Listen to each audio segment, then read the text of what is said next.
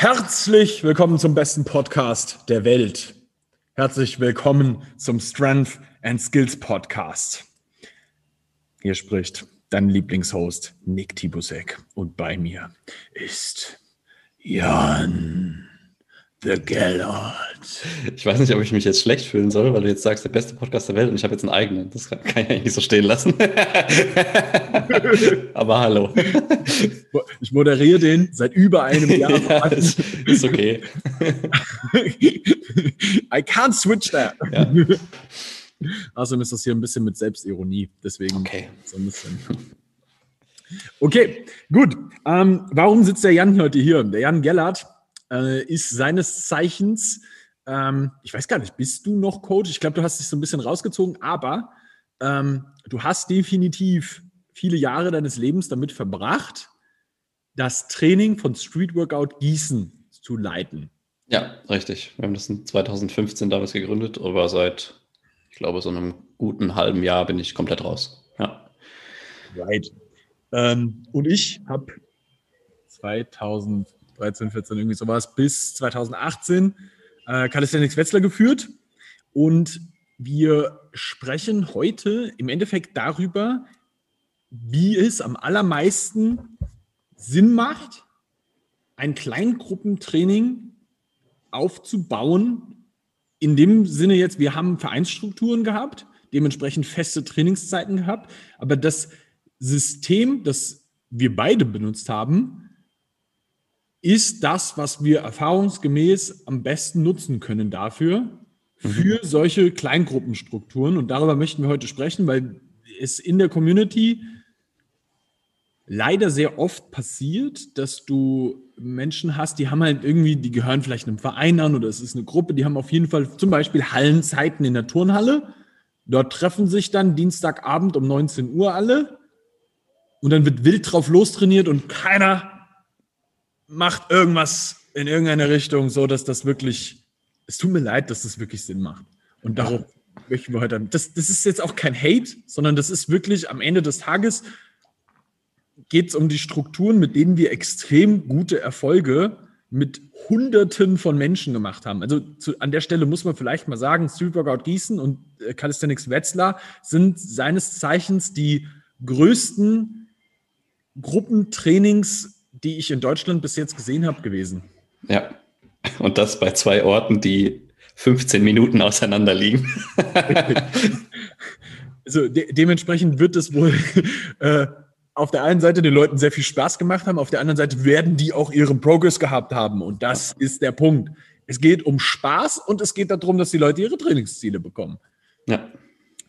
Ähm, Yes, let's, let's begin with that. Ähm, ich glaube, was wir an der Stelle ganz klar nochmal sagen müssen, weil beide Namen auch für ihre großen Sunday- und äh, Saturday-Workouts bekannt sind. Es geht nicht um das riesengroße Workout, wo 100 Leute gleichzeitig das Gleiche machen, sondern es geht um die Kleingruppentrainings innerhalb der Woche, die passiert sind und wie man die vernünftig strukturiert, sodass du Gruppen hast von keine Ahnung, maximal zehn Personen, die nebeneinander aber alle trainieren können. Da sind schon 100 Leute oder so vielleicht auch mal dabei. So, okay, wahrscheinlich nicht, aber ähm, ja. sagen wir mal 50 Leute, die ja. gleichzeitig trainieren, aber in verschiedenen Gruppen. Und das ja. ist ganz wichtig. Yes. Ähm, das, das Wichtige dabei ist, du wirst immer, wenn es um größere Gruppen geben, geht, äh, verschiedene Menschen haben, die auf einem, verschied auf einem, auf einem auf verschiedenen Leveln beworben. So, ich mhm. meine, Jan, du kennst das selber. Ja. So, da, da ist ja hier äh, der, der, der Mensch, der vielleicht bis jetzt immer nur vorm PC gesessen hat und gar nichts gemacht hat, bis zu demjenigen, der da hinkommt und eigentlich schon 50 Liegestütze on Demand rausknallt. Ja. Alles komplett vertreten. So. Ja. Ja. Ich glaube, dass man anfangs erstmal gucken muss, also erstmal, wie, wie, groß ist deine Gruppe insgesamt? Also hast du jetzt, also gehen wir von 60 Leuten aus und ähm, wie du eben schon gesagt hast, man muss sich halt so eine maximale Kleingruppengröße irgendwie definieren. Und die liegt wahrscheinlich irgendwo bei zehn Leuten. Das hängt immer ein bisschen davon ab, wie dein Equipment und dein Platz auch aussieht. Weil du musst ja letztendlich gewährleisten, wenn jetzt sagen wir 60 Leute sind gleichzeitig bei deinem Training, die müssen ja gleichzeitig irgendwas machen. Das heißt, irgendjemand wird auf jeden Fall abgefuckt sein, wenn er jetzt eine halbe Stunde Pause machen muss, weil die anderen jetzt trainieren. So, das wird nicht funktionieren. Sondern du musst halt in der Zeit, die dir zur Verfügung steht, wenn es eine Hallenzeit ist, dann sind das klassischerweise irgendwie zwei Stunden oder so, musst du irgendwie gewährleisten, dass in den zwei Stunden gleichzeitig und parallel die ganzen Gruppen trainieren sollen. Und dafür musst du halt äh, erstmal definieren, wie groß darf deine Kleingruppe sein. Und wenn wir jetzt mal von den zehn Leuten ausgehen, ähm, bei 60 Leuten hättest du folglich sechs Leistungsgruppen. Und dann ist eigentlich schon der schwerste Schritt von allen, wie definierst du jetzt, wer in welcher von den sechs Leistungsgruppen ist? Ja. Äh, und da, da kann man, glaube ich, ein bisschen philosophieren. Und äh, ich, ich weiß auch noch nicht, wie, wie das Gespräch jetzt weiter verläuft, weil ich glaube, da gibt es auch unterschiedliche Ansätze, aber das, das ist erstmal die Hauptaufgabe. Wie definierst du, wer in welche Gruppe kommt? Ja. Ich glaube, ähm, was auf der einen Seite, also ich, ich würde tatsächlich bei der, bei der absoluten Einsteigergruppe beginnen, mhm. um da zu definieren, wie, wie, man das zum Beispiel aufbaut für diejenigen, so mhm. ganz am Anfang. Und persönlich für mich ist zum Beispiel immer so ein Ding gewesen in Wetzlar. Auf der einen Seite musst du den Leuten eine gewisse Bewegungsqualität reinbringen, aber die brauchen vor allen Dingen so erstmal Erfolgserlebnisse. Ja. Damit die dranbleiben. Weil am Ende des Tages so diese Bewegungsqualität entwickelt sich sowieso immer weiter und immer mhm. besser. Aber am Anfang musst du irgendwas einbauen, dass die Leute so ein bisschen Spaß haben. Und wenn das, keine Ahnung, die ersten Liegestütze sind, die man lernt. Wenn du vielleicht dann auch den ersten Klimmzug lernst in, diesem, mhm. in dieser Gruppe so, dann, dann sind das vielleicht so die Sachen, die sind relativ einfach zu erreichen für die meisten Menschen. Ja. Und wenn du die gleichen Leute hast, die dann vielleicht da in der Gruppe drin sind, dann hast du auch Leute, die sich gegenseitig zu den gleichen Zielen hinpushen. Weswegen ich aber da zum Beispiel auch sagen würde, die erste Gruppe sind vielleicht sogar Leute, die ihre ersten zwei, drei Klimmzüge lernen wollen.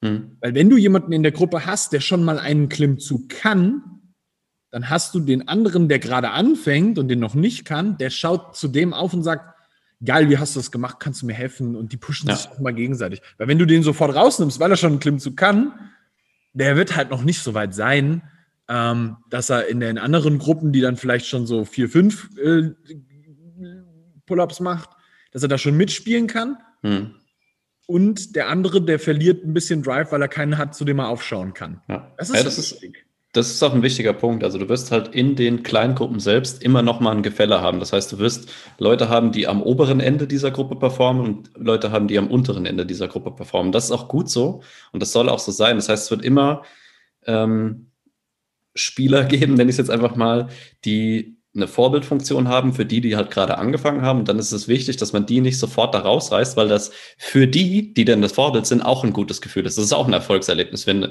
dann auf einmal Leute hast, äh, die vielleicht ein bisschen später als du angefangen haben und die jetzt einmal sagen, Alter, krass, du kannst das schon. Wie, wie geht das? Also was mache ich falsch? Kannst du mich äh, vielleicht ein bisschen coachen? Und das ähm, entlastet ja dann auch letztendlich die, die Coaches der gesamten Gruppe so ein bisschen, dass du in der Gruppe Leute hast, die andere anleiten können. Und das ist auch ganz wichtig, weil, ähm, wenn wir ehrlich sind, keine Ahnung, du hast jetzt eine Vereinsstruktur ähm, und hast das Gruppentraining mit 60 Leuten und du bist vielleicht mit vier Trainern da. Du siehst bei weitem nicht alles. Überhaupt nicht. Also du, du, du, siehst einen Bruchteil davon. Und deswegen ist es wichtig, dass du die Leute, die halt schon Progress innerhalb der Gruppe gemacht haben, dass du die auch drin lässt und selbst coachen lässt, weil die lernen dann auch nochmal ultra viel. Ja.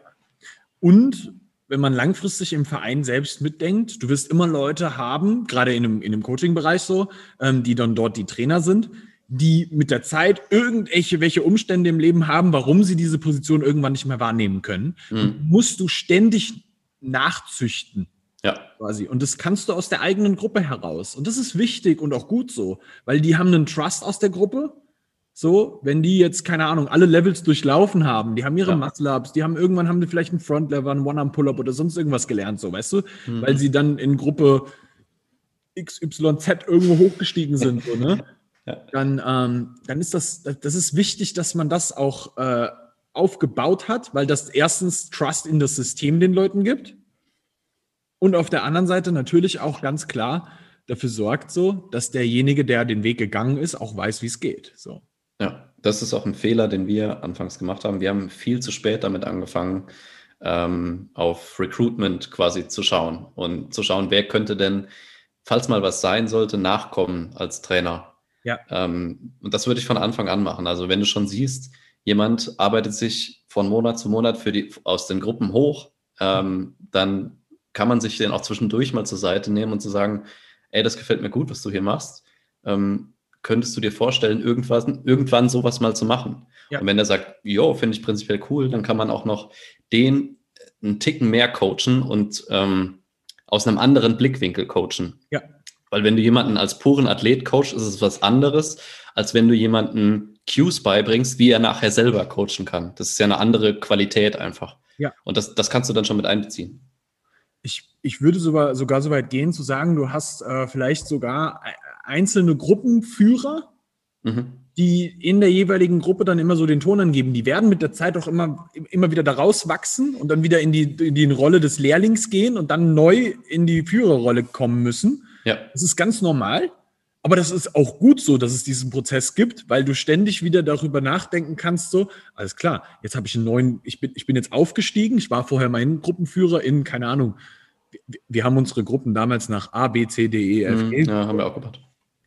Aufgestellt und ähm, wenn du jetzt, keine Ahnung, du bist von D in E gewechselt, mhm.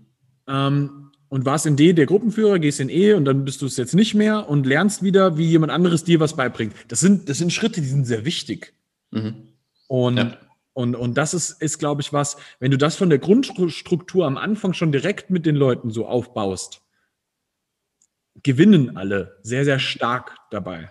Ja. Und ähm, dann kommen wir natürlich zu dem, zu dem Punkt, wo wir eben schon mal ganz kurz waren, so, welche Benchmarks machen Sinn für, für was? Mhm.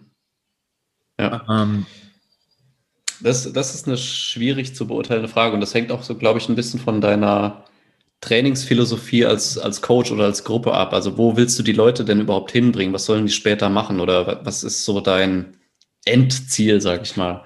Und ähm, wenn wir jetzt rein von dem, von dem Calisthenics äh, rausgehen und, und sagen Pull-ups, Dips, Muscle-ups und so die Klassiker, dann kannst du halt anhand von den Übungen erstmal die in verschiedene Progressionen unterteilen und dann vielleicht nochmal anhand der, ähm, wenn, du, wenn du dann die letzte Progression kannst, also keine Ahnung, du gehst jetzt hin und sagst, in, in Gruppe A können noch keine Leute Klimmzüge, dann wäre, wäre eine Progression Klimmzüge mit Band oder negative oder keine Ahnung, irgendwie sowas. Und ähm, wenn du dann letztendlich die, die finale Progression kannst, dass du dann weiter skalierst eben mit entweder Wiederholung oder Zusatzgewicht und dass du dir dann halt versuchst, erstmal, ähm, wir haben das zumindest so gemacht, sämtliche Progressionen und Benchmarks so aufschreibst und guckst, wie viele das ungefähr sind und dann guckst du, wie kann man das sinnvoll irgendwie gruppieren auf die Anzahl der äh, insgesamt Gruppen, also A bis F, sechs Gruppen. Ähm, wie, wie kann man das aufteilen? Und dann ähm, kriegst du schon so eine grobe Idee, wie man das ungefähr aufteilen könnte. Genau. Und ich glaube, was, was relativ wichtig ist, ist es wichtig, dass du je höher die Gruppe, also dass, dass du in den Gruppen jeweils nicht nur eine Benchmark hast. Nur weil du einen Klimmzug kannst, sollte mhm. das noch nicht der Grund sein, warum du in der Gruppe ähm, aufsteigst, in Anführungszeichen, ja. sondern vielleicht auch gewisse Movement Standards mit einbauen, so, wo du sagst, so, der sollte schon auch so aussehen, nicht irgendwie komplett hochgekrüppelt. Hm. Ähm, und die zweite Sache ist so, es dürfen mehrere Sachen sein. Nimm dir meinetwegen fünf Sachen und wenn jemand drei von fünf kann, darf er eins weitergehen. Wenn er aber jetzt vielleicht noch nicht so, keine Ahnung, das ist jetzt, du hast vielleicht in Gruppe C einen Pistol Squad, sieben Klimmzüge und 15 Liegestütze oder sowas. Mhm. So, keine Ahnung, oder fünf Dips oder sowas. Irgendwie ja. sowas in diese Richtung so, ja. Und dann vielleicht noch einen L-Sit und, keine Ahnung, 20 Sekunden Handstand an der Wand. Irgendwie sowas. Ja. Ja, wir hatten damals ähm, so ein, also wir, wir, hatten auch mehrere Übungen und wir haben es halt ein bisschen unterteilt, dass du eine äh, Upper Body Pull, eine Upper Body Push Übung hast, eine Lower Body Pull und eine Lower Body Push-Übung hast und dann vielleicht noch so eine, ja, entweder Core-Übung oder halt irgendein Movement-Pattern, was er können sollte, damit er halt aufsteigen kann. Und davon muss er eine gewisse Anzahl eben erreicht haben und darf dann eins hoch. Das heißt, ähm, das ist auch ein Fehler, den wir anfangs gemacht haben. Wir wollten anfangs immer, dass die alles davon können, um eine Gruppe aufzusteigen. Und du wirst es natürlicherweise haben, dass Leute in äh, manchen Bereichen deutlich schneller vorwärts kommen als in anderen Bereichen. Also ja. gibt Leute, die sind äh, im Push deutlich stärker als im Pull oder andersrum, irgendwie so. Ähm, und das frustriert ungemein, wenn die vier von fünf Kriterien erfüllen, aber deswegen nicht aufsteigen können, weil sie dann in den vier, wo sie schon gut sind, keinen Progress mehr machen können. Und das ist ein Fehler. Das heißt, du musst dann irgendwie die Kurve kriegen, dass du den eine Gruppe hochnehmen kannst, aber dass er, dass er trotzdem seine Defizite in der höheren Gruppe noch aufarbeiten kann. Mhm. Und das ist ganz wichtig. Extrem. Deswegen sage ich so, vielleicht drei von fünf oder so ja. ist schon, schon, schon relativ sinnvoll. Nicht fünf von fünf. Ja. Ain't gonna happen. So. Also muss man einfach so sagen. Ähm, und dann kannst du dir ähm, im Endeffekt immer überlegen, baust du die Workouts so, dass sie sehr also ich, ich, persönlich würde, würde das immer so aufbauen, dass du den Menschen am Anfang immer erstmal eine komplette Base gibst. Hm. Müssen eine Grundlagenbasis der Basisübungen haben, mhm. bevor die ich denen persönlich erlauben würde zu sagen, und jetzt kannst du hingehen und auf bestimmte Skills trainieren. Ja, absolut. Also wie, wie du anfangs schon gesagt hast, in der ersten Gruppe geht es neben äh, so kleinen Erfolgserlebnissen, die du für die Leute sammeln musst, in erster Linie darum, dass sie Bewegungsqualität irgendwie erreichen, also dass sie Kontrolle über ihren Körper kriegen. Das ist das allergrößte Ziel. Und bevor die nicht wissen, wie man Schulterblätter stabilisiert, wie man Hüfte stabilisiert bei gewissen Bewegungen, macht es keinen Sinn, die hochzustufen, weil die all das später wieder nachholen müssen. Oder schlimmstenfalls irgend, sich in irgendeine Scheiße reintrainieren, irgendwelche falschen Bewegungsmuster, sich verletzen, keine Ahnung was, und dann eh wieder zurückfallen. Ja. Das heißt, da ist, ist wirklich das oberste Augenmerk Bewegungsqualität. Das andere ist, um sie bei der Stange zu halten, letztendlich. Also, dass du so ein paar Spaßelemente einbaust, dass du ein paar, ähm, ja, also Benchmarks einbaust, die sie halt vielleicht auch relativ schnell erreichen können, aber was dann einfach so ein, ist, so ein Erlebnis ist, okay, ich habe es jetzt geschafft, jetzt geht's weiter. Ja. Super, super, super wichtig. Ähm, wie sieht dann im Endeffekt so eine einzelne Trainingssession aus? Ja. Ähm, also ich hatte ja anfangs schon gesagt, dass man halt gucken muss, dass die Geräte und Bereiche, die du in deiner Trainingslokalität hast, irgendwie gleichmäßig ausgelastet sein müssen. Das heißt, ähm, wenn du jetzt dein, dein Training insgesamt mal in diese vier großen Teile, also Upper Body Push-Pull, Lower Body Push-Pull unterteilst, dann wird es dafür bestimmte Geräte oder Bereiche geben, die hoch frequentiert sind. Mhm. So, keine Ahnung, für Upper Body Pull werden logischerweise Klimmzugstangen äh, irgendwie eine Rolle spielen. Und dass du dann halt dir wirklich einen Plan machst. Also wir haben das damals so gemacht, dass wir einfach einen, uns einen Lageplan von unserer Halle gemacht haben und haben uns aufgeschrieben, wo welches Gerät steht und ähm, welche Gruppen da sind. Und dann musst du halt gucken, ähm, wenn jetzt Gruppe A Upper Body Pull trainiert, dann kann vielleicht noch Gruppe D dazu, weil die kleiner ist oder so. Und die anderen müssen halt auf die anderen Bereiche verteilt werden und dass du dann ähm, anhand von der, der übergeordneten Bewegung ähm, diese Bereiche zuteilst, sodass die gleichzeitig ausgelastet werden. Ich hoffe, das versteht man so einigermaßen, wie ich das meine. Also ich verstehe es. Aber ich bin da auch into. Ja, ja. Aber ähm, ja, bin ich, bin ich voll bei dir so. Also jetzt mal als ein Beispiel, du erinnerst dich noch daran, wir hatten zum Beispiel äh, diese Reifen in Wetzlar in der Halle. Mhm. Und davon gab es halt zwei. Ja. So, und wenn du jetzt eine Gruppe hast, Reifen, irgendwas mit den Reifen hast machen lassen, da konnte keine andere Gruppe gleichzeitig an die Reifen ran. Ja.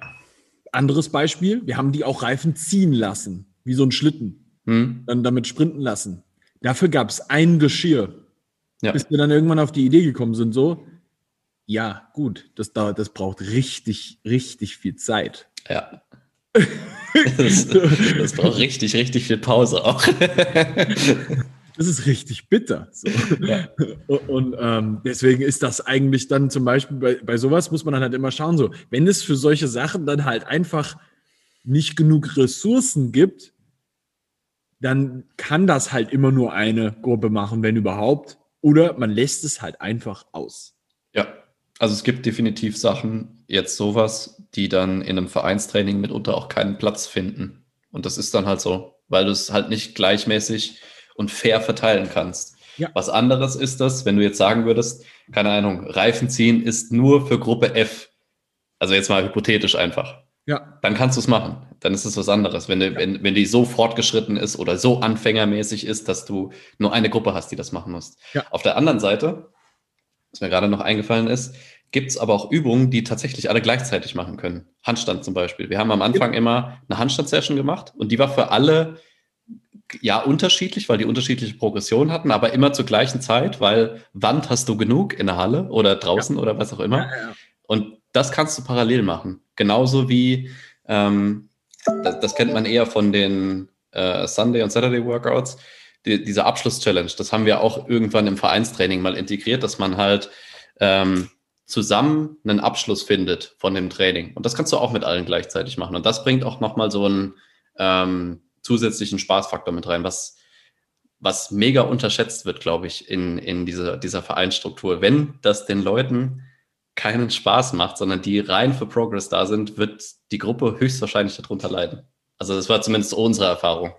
Ja, also äh, ist, wenn du, wenn, wenn ich zurückschaue, definitiv was, wo du dann immer so Up and Lows hast, so, mhm. wenn du über die Jahre da drauf schaust, so, hast du immer mal mehr Leute im Training gehabt, immer mal weniger, immer je nachdem, wie das Training aufgebaut war. Ja. Und, und da, da kannst du schon deutlich sehen, so, du musst den Leuten gewisse Ergebnisse, deswegen habe ich das am Anfang direkt gesagt, du musst ihnen natürlich ihre Trainingserfolge geben, du musst aber gleichzeitig dafür sorgen, dass sie Spaß haben. Ja. Weil äh, das, das, das ist halt, das ist ein Gruppending. Die Leute kommen auch, weil sie in der Gruppe auch gerne trainieren. Ja, die wollen auch in der Gruppe trainieren, deswegen kommen sie dahin, sonst würden sie ins Fitnessstudio gehen. So, zum Beispiel. Ge genau das. Ja. Das ist, das ist die gleiche Magie, die du auch im CrossFit oft siehst. Mhm. Bis die Leute dann irgendwann ähm, zu dem Level kommen, wo sie dann sagen so, okay, jetzt, jetzt, jetzt will ich noch mehr erreichen, jetzt muss ich aber mal schauen so, okay, wird wahrscheinlich in einem Gruppentraining nicht so funktionieren. Ja. Ich muss jetzt meinen eigenen Shit machen. Und das ist okay. Ja. Und absolut. Ein Fehler, den ich zum Beispiel oft gemacht habe, ist dann die Leute, die so fortgeschritten waren, nicht früh genug aus den Gruppen rauszulassen und zu sagen, mach dein eigenes Ding. Hm. Mach smart. Ja. Und da auch nicht die, die, die, die, die Guidance dazu zu geben. Weil und, und das ist auch, auch nochmal ein sehr wichtiger Punkt. Jemand, also gib, gib den Leuten auch die Freiheit, dass sie ihr eigenes Ding machen. Das ist okay. Hm. Aber lass es sie sich verdienen. Ja. Weil sonst hast du nämlich genau solche Leute, die dann irgendwas machen, ganz, ganz wild, so. Die kommen dann aus den Strukturen raus, sind dann völlig frei wie so ein Vögelchen und lenken alle anderen ab. Mhm. Und das geht gar nicht. Ja das ist, das ist scheiße für die, für die Gruppe. Und manchmal muss man solchen Leuten dann sagen, so, ey, sorry, Bro, aber das ist vielleicht jetzt hier nicht mehr dein Ort. Ja, absolut. Damit, also, damit die Gruppe profitieren kann. Ja, das, das, das Phänomen ist ja, wenn du den äh, Leute das erste Mal aus dieser Gruppenstruktur rauslässt und sagst, mach dein eigenes Ding, dann werden die höchstwahrscheinlich irgendwas Shiny-mäßiges machen, also irgendwas, was cool aussieht, irgendwas, was fancy ist oder so. Und das wird alle anderen sofort ablenken und sagen, oh, das will ich auch mal probieren. Ja. Und das ist der größte Abfuck, den du als Coach im Gruppentraining haben kannst. Wenn alle aus diesen Strukturen rausbrechen wollen. Und dann hast du in jeder Gruppe zwei, drei Leute, die irgendwas anderes machen und kannst nicht mehr nachvollziehen, warum machen die jetzt keine, gerade keinen Fortschritt mehr? Warum ist hier Chaos in der Halle? Warum passt das von den Geräteauslastungen nicht mehr? Das ist die größte Scheiße, die du haben kannst. Ja. Das ist ein riesiges Problem. Da musst du ganz, ganz, ganz, ganz hart drauf aufpassen, so, weil das ist, das ist was, was dir ganz hart das Rückgrat brechen wird. Das es nicht kann, das wird, ja. wenn dir das passiert. Und da musst du drauf achten. Und an der Stelle einen sehr, sehr großen Appell an diejenigen, die dann diese Sachen auch leiten. Du bist Teil davon. Wenn du dort als Trainer bist, trainierst du nicht. Ja. Du hast dein Training wann anders in der Woche. Sorry.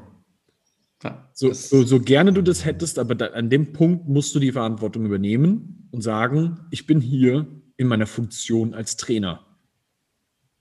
Ich habe die, ich glaube im ersten, nee, ich habe überhaupt nicht. Ich habe im Vereinstraining habe ich glaube ich so gut wie nie trainiert. Ich war immer nur dort, um zu korrigieren. Und das war meine Aufgabe. Ich habe mein Training wann anders gemacht. Es ist, es ist auch genug. Also du schaffst auch mitunter gar nicht mehr. Ich habe das zwischenzeitlich immer mal versucht, mein eigenes Training da Geht teilweise zu machen. Aber ganz ehrlich, wenn du während der Übung fünf Fragen gestellt bekommst, dann bist du nicht mehr in deinem Training drin. So, das, das Nee. kannst du auch gleich lassen. Das, Es, es also- funktioniert nicht. Es ist super, super, super wichtig, dass du, dass du den Cut schaffst von, ich bin an dem Punkt kein eigener Athlet, sondern ich bin dafür da, um den anderen zu helfen. Und das, das ist manchmal auch nervig, weil du fängst an, deine Zeit zu investieren in was, wo, wo, wo du halt, das machst du dann nicht mehr nur für dich. So. Ja.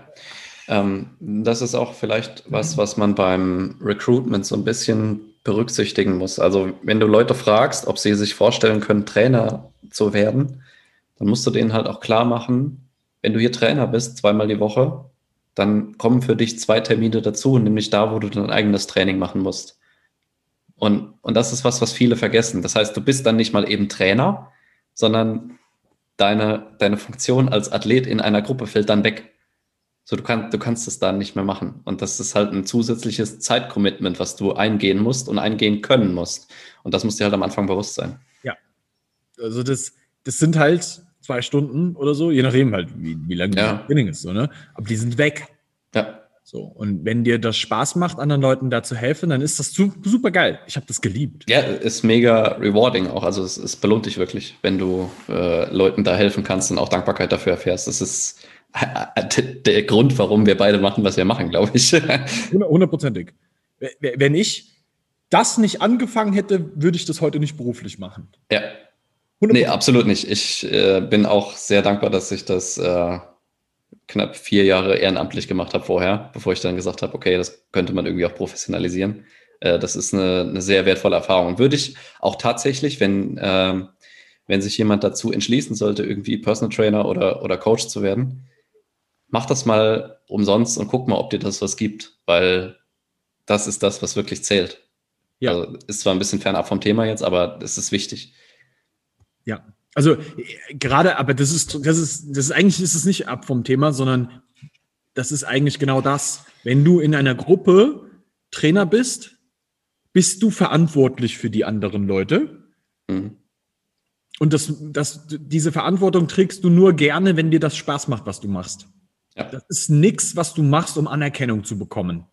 Ja. Wenn du Anerkennung suchst, bist du da am falschen Ort. Ganz klare Sache. Hundertprozentig. Dir muss an Progress deiner Leute echt was liegen. So, so ich habe mir, ich habe mich dahin, also um da jetzt mal ganz klar zu sein, so,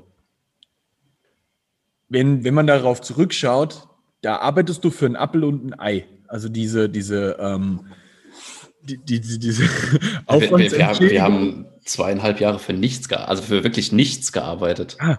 Also Also- hast du ja auch gemacht anfangs. du, du, du hast, du hast offiziell eine Aufwandsentschädigung. Das Mhm. ist halt am Ende das, was du halt für den Sprit ausgibst, um dorthin zu fahren. So, ne? Ja. Muss man einfach mal so sagen.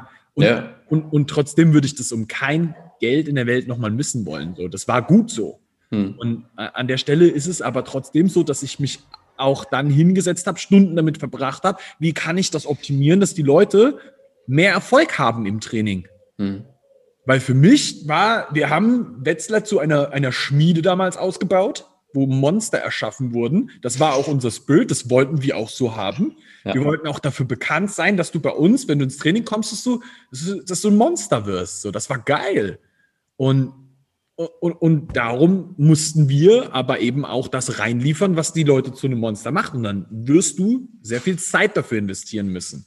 Und das ist etwas, wo man extrem stark darauf achten muss. So, du musst die, das Feuer und die Passion dafür mitbringen, dass das für dich auch ein Ding ist, was du gerne machst, ohne dass du dafür irgendeine andere Sache äh, bekommst. Hm.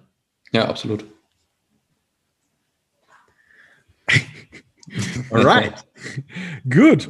Ähm, so, grundsätzlich, wenn wir das geklärt haben, was du mitbringen musst, um diese Gruppen zu leiten, ähm, die, die meisten, glaube ich, rutschen da rein und müssen das, die werden da drin erwachsen. Ja, ja, ja nicht anders. Auf einmal ist man da. das, das passiert dir mehr so. Aber ähm, ich glaube, was, was ähm, an der Stelle nochmal sehr wichtig ist, sei sehr realistisch mit den Dingen, die du mit den Leuten in dem Training auch erreichen kannst. Ja. Es wird nicht so sein, dass die Leute ihr ganzes Leben auf diese zwei Einheiten in der Woche ausrichten. Und dann wirst du trotzdem Leute haben, die zusätzlich dazu nochmal irgendwie trainieren und ein bisschen Spaß haben und wie auch immer.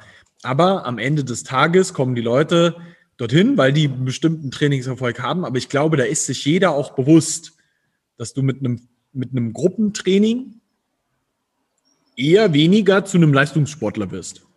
Ja, absolut. Also zumindest für einen gewissen Level. Ich glaube, anfangs ist das ganz cool, auch an, um andere zu beobachten und so weiter.